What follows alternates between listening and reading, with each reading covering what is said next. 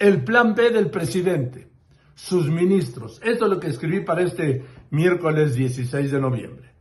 Al presidente Andrés Manuel López Obrador le podrán regatear muchas, muchas cosas, pero no su sagacidad política que lo llevó a la presidencia de la República en 2018, después, o sea, o al tercer intento, con el mayor número de votos en los tiempos modernos, 30 millones de votos, y el primero por encima del 51% de los votos desde Miguel de la Madrid en la elección presidencial de 1982, hace 40 años.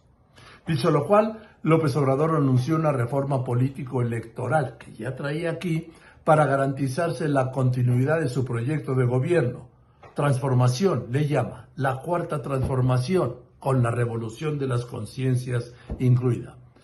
Y para ello, mañana tras mañana, durante casi cuatro años, machacó en las descalificaciones al INE y al Tribunal Electoral para luego plantear su sustitución la de sus atribuciones y el modo de elegir a sus integrantes, consejeros en el INE, magistrados en el tribunal vía voto popular, el recorte al número de senadores de 128 a 96 y de diputados de 500 a 300, cancelando las figuras de los legisladores plurinominales y uninominales, estableciendo la elección de legisladores, diputados y senadores vía listas partidistas por cada entidad. Se votará por partidos, no por candidatos.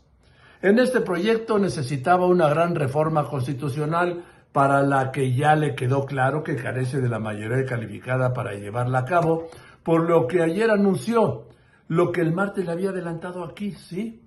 Lo que llamó el Plan B, su Plan B. El esquema de la aprobación de su ley de electricidad, la misma, sí, vía una reforma a una serie de leyes secundarias de mayoría simple que le sobra. Y luego recurrir a sus cuatro ministros en la Corte para que le declararan constitucional. Y así lo va a aplicar igualito para su reforma político-electoral.